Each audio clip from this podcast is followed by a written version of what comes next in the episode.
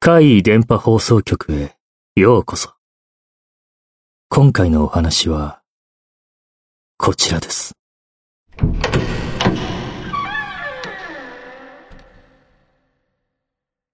裾をつかむ。俺が東京である舞台に出演した時の話です。結構早い段階から小屋を練習で使わせてもらっていたんです。そこの舞台から楽屋に移動するのに必ず通る L 字型になっている通路がありました。ある時、演者の女性たちがあそこを通ると寒気がすると言うんです。俺や他の男性陣は全くそんなことなかったし、女性の方が男性より体脂肪率がどうとかで冷え性だったりするじゃないですか。だから特に気にしてなかったんですよ。ああ、その時の男性陣はアクションが多めの舞台だったので、かなりガタイがいいのが揃ってたんです。その中で一人だけ色白で細身で、中性的な外見をしている男がいたんです。男性の中で彼だけは、他の女性同様、そこを通ると寒気がすると言っていましたね。舞台本番が迫ったある日、俺は女性の演者と一緒に、例の L 字型通路を歩いていました。その子は、舞台での俺の妹役、A ちゃんでした。俺たちは兄弟の設定で、出番もほぼ一緒。当然、楽屋から舞台への移動も同じタイミングでした。二人でその通路を歩くことがほとんどだったのですが、その時、A ちゃんが俺の服の裾をそっと掴んできたんです。なんだろう。もしかして俺に気があるのかな？なんて思いましたが、後から聞いてみると、俺の裾を掴むと、あの通路を歩いても寒気がしない、と言うんです。そんなことあるのかなーって、その時は別に信じていませんでしたけどね。その後、他の女性で、名前を仮に、ビーコさんという人がいるんですが、その人が以前からだと思いますが、俺のことをチラチラ見てくるんですよ。なんだろう、俺に気があるのかなとか思っていたんですけど、その B 子さんが、こう話しかけてきたんです。過去に、九死に一生を得たような、大きな怪我や病気はなかったかって。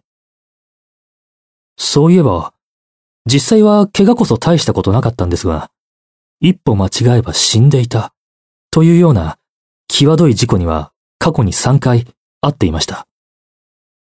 そう話すと、ビーコさんは俺のことを、とても強い力で守られている。眩しい光に包まれている。って言うんです。ビーコさんが俺をチラチラ見ていたのは、俺の雰囲気というか、オーラみたいなものが普通じゃないってことには気がついていて、それがどっちなのか。強い力で守られているのか、それとも、ものすごく鈍感なのか。どちらかはわからなかったと。どうやら前者だったようですけどね。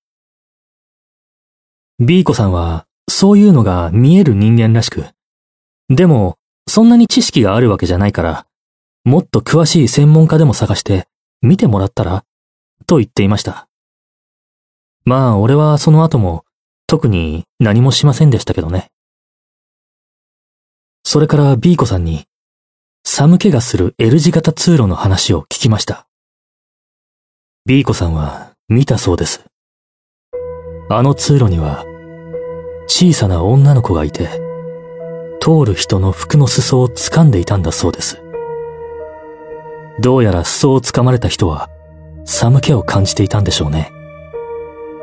女性ばかりを選んでいたようですが、ビーコさんは見えていたけどみんなを怖がらせないように誰にも言っていませんでした。推測ですが、俺の裾を掴んだ A ちゃんが寒気がしない。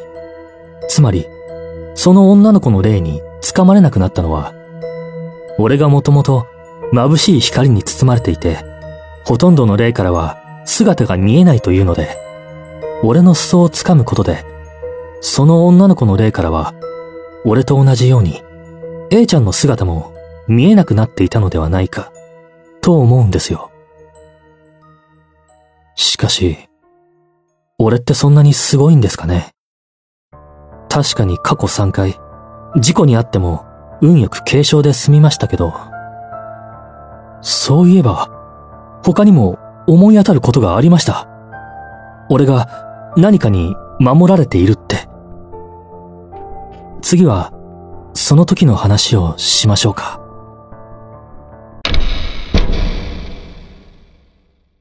いかがでしたか？それでは次回もお楽しみに。